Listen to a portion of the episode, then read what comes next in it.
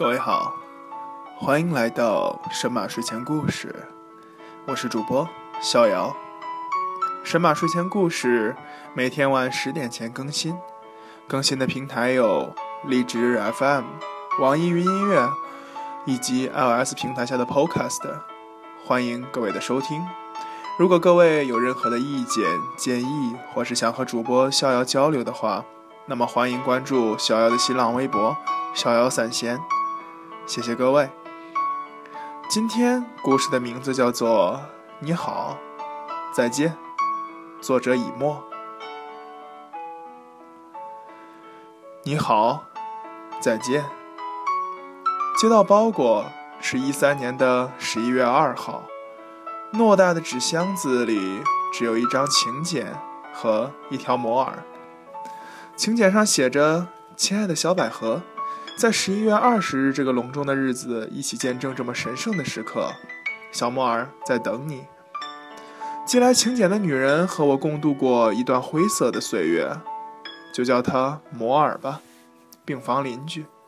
初初相见的时候，我裹着白纱布，一层又一层，常常一动不动地坐在病床上，犹如镶在墙里面。一旁花瓶内的百合花散发着阵阵清香，故此摩尔称我为小百合。后来我知道，摩尔是一种女士香烟。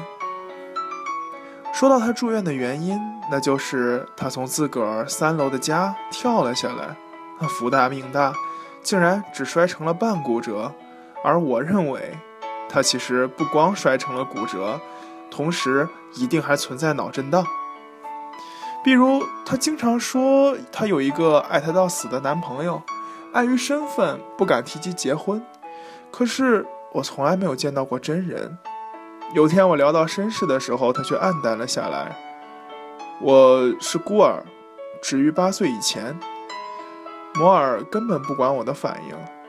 此时的她，像极了我每天傍晚放学回家途中遇见丢垃圾的妇女，而我。则扮演垃圾桶一角。小百合，我今年二十六了，可是他比我大十八岁。嗯，那有什么关系？我觉得他不喜欢我。呃，那有什么关系？他是我的养父。啊，这就有关系了。其实我并不是不小心摔的。那天我向他求婚了，我说。你不答应，我就跳下去，然后你就进医院了。哎，所以我说，他一定是摔成了脑震荡。这种事情，太他丫的戏剧了。我的眼睛，半个月后拆封。摩尔在床边紧张地拉住我的手，让我不至于过分害怕。黑漆漆的四周慢慢展露出微微的光，慢慢的。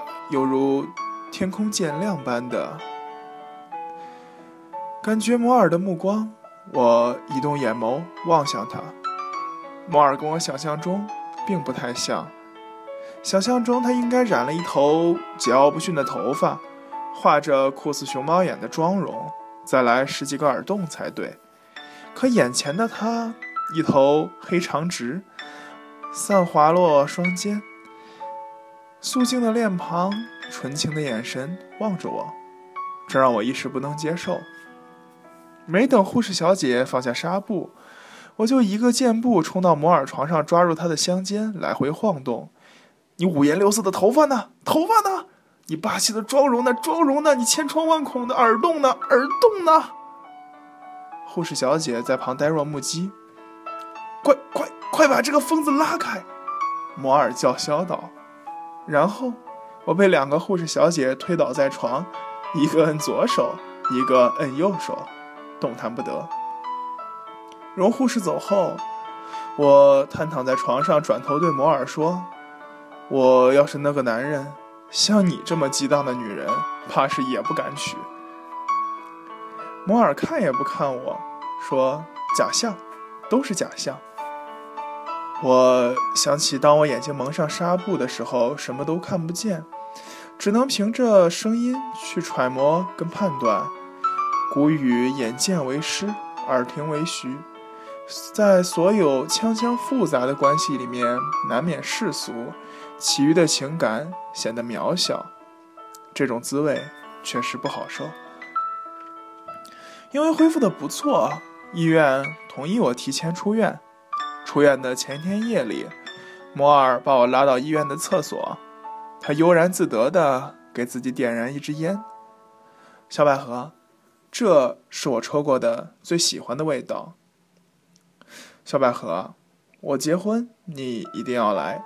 虽然他还没有答应，虽然他现在还避着我，虽然，哈，我都不知道到底有没有那么一天。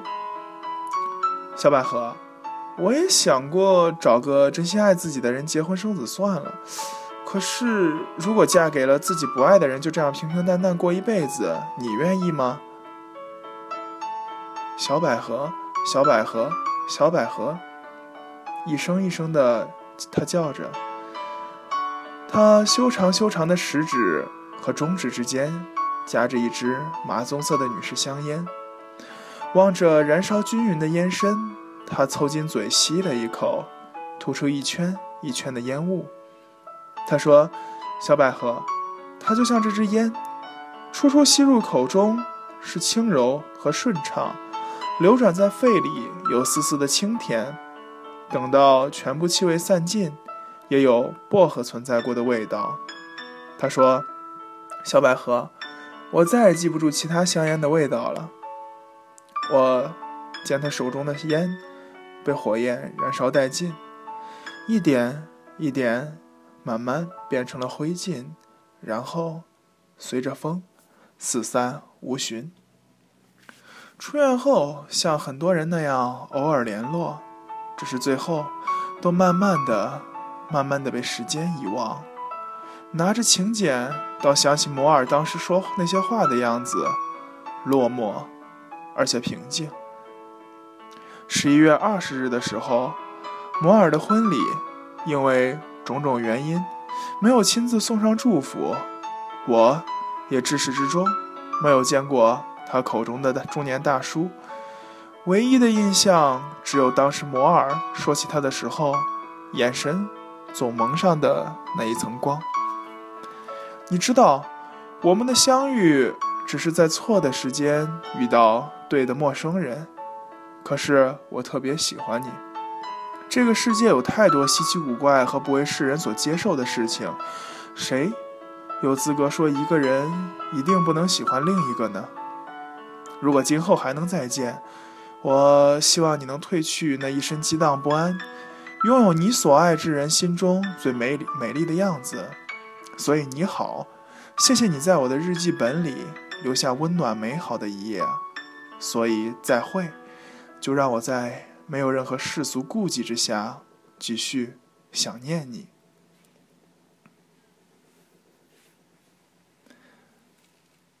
感谢各位的收听，今天的神马睡前故事到这里就要说再见了。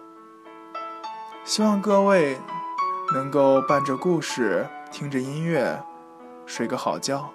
祝各位晚安，好梦，再见。